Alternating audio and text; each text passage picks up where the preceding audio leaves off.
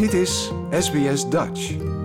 The Ocean Talks tonight. Um, you were telling us that in the 19th century, the, the presence of the Dutch in Australia was huge, was big. That's correct. Uh, there was quite a bit of uh, trade going on between the Netherlands and Australia. Um, mostly, uh, you would find ships coming across and transiting through the Dutch East Indies or Indonesia, uh, as we know it now, uh, and then coming down to Australia, or perhaps sailing to Australia, um, unloading goods, picking other things up, and then transiting back through Indonesia and to the Netherlands.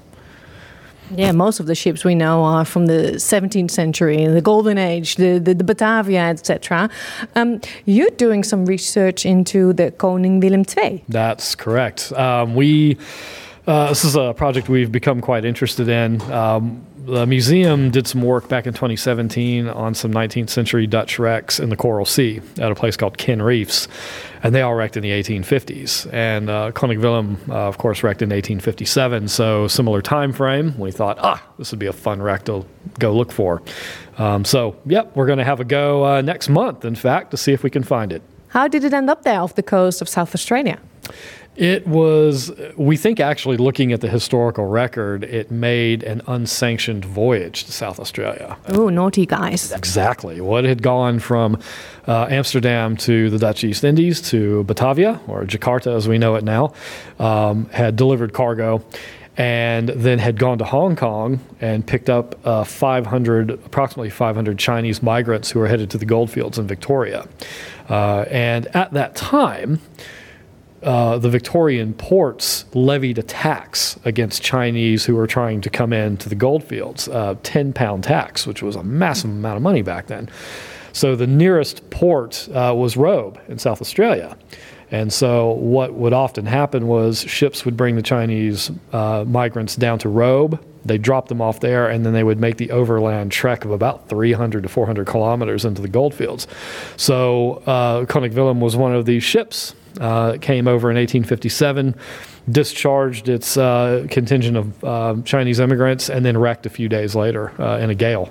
Um, sad story, although they got severely punished for their naughtiness. Yeah, well, yeah, one could probably say that. It was a.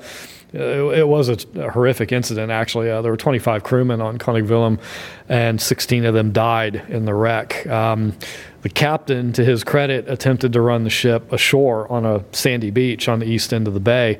Uh, it's an open bay, uh, open to the west, so full fury of the Southern Ocean pushes through this anchorage. And so he attempted to run the ship aground with the idea he'd get the crew off. Um, but when they struck, the ship broke up so quickly. Uh, they, in the attempt to launch one of the boats, 16 of the crew got into the boat captain didn't make it. He actually stayed on the wreck, and as that boat moved away from Koning Willem, it was capsized in the surf, and that caused all the crewmen aboard to drown. This all happened after they dropped off the Chinese migrants. Yeah, that's correct. They had they had dropped the Chinese migrants off uh, a couple days beforehand. Yeah. So, how do you know where it is? Where? How did you locate the ship? We've looked at historical records. Uh, there are a number of newspaper newspaper accounts, and um, looking at, for example, the diary kept by the customs um, supervisor in Robe.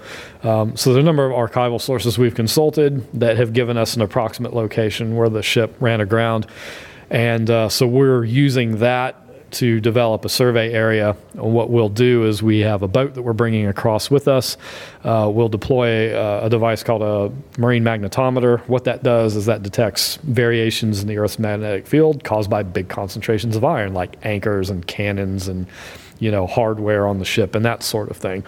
And if we pick anything up like that, um, we'll mark it. We'll put divers or snorkelers in the water, depending on the water depth, and uh, have a look and see if it's the wreck. Yeah, and what will happen if you find it?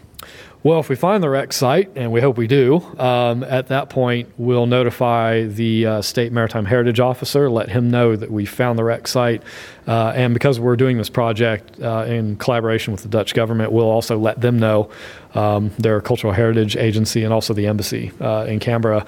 And uh, yeah, uh, from that point, we'll document whatever's visible above the seabed. we're not doing any digging, no excavation but we'll record what we see, and uh, hopefully we'll we'll start to build a story about this ship and its loss. But you told tonight that it's a pretty challenging uh, area. The waves are meters high. Can be, yes. Um, I, I, mentioned earlier that it's an open, uh, anchorage open to the west. So the Southern Ocean, I mean, if it's feeling feisty, uh, it can throw some really bad uh, conditions at you. Uh, when we visited in April, we did a reconnaissance visit uh, to have a look, and uh, the area where we suspect the shipwreck is is right in a break, and it was breaking three to four meters. Uh, the waves at at the time we were there in April. So what I'm hoping is when we're there uh, next month, the conditions will have alternated a bit, and if if we get good oh, easterlies or northeasterlies, it'll actually knock the swell down and, and knock the waves down, and, and that's what we're hoping for, and we mm. should be able to do our work. Yeah, on a scale from zero to 10, how excited are you about this? Uh, probably I'm somewhere around 15, I'd say. it's pretty cool. We're, it's always fun to go out in the field and, and look for shipwrecks. Like, deel, geef je reactie. Volg SBS Dutch op Facebook.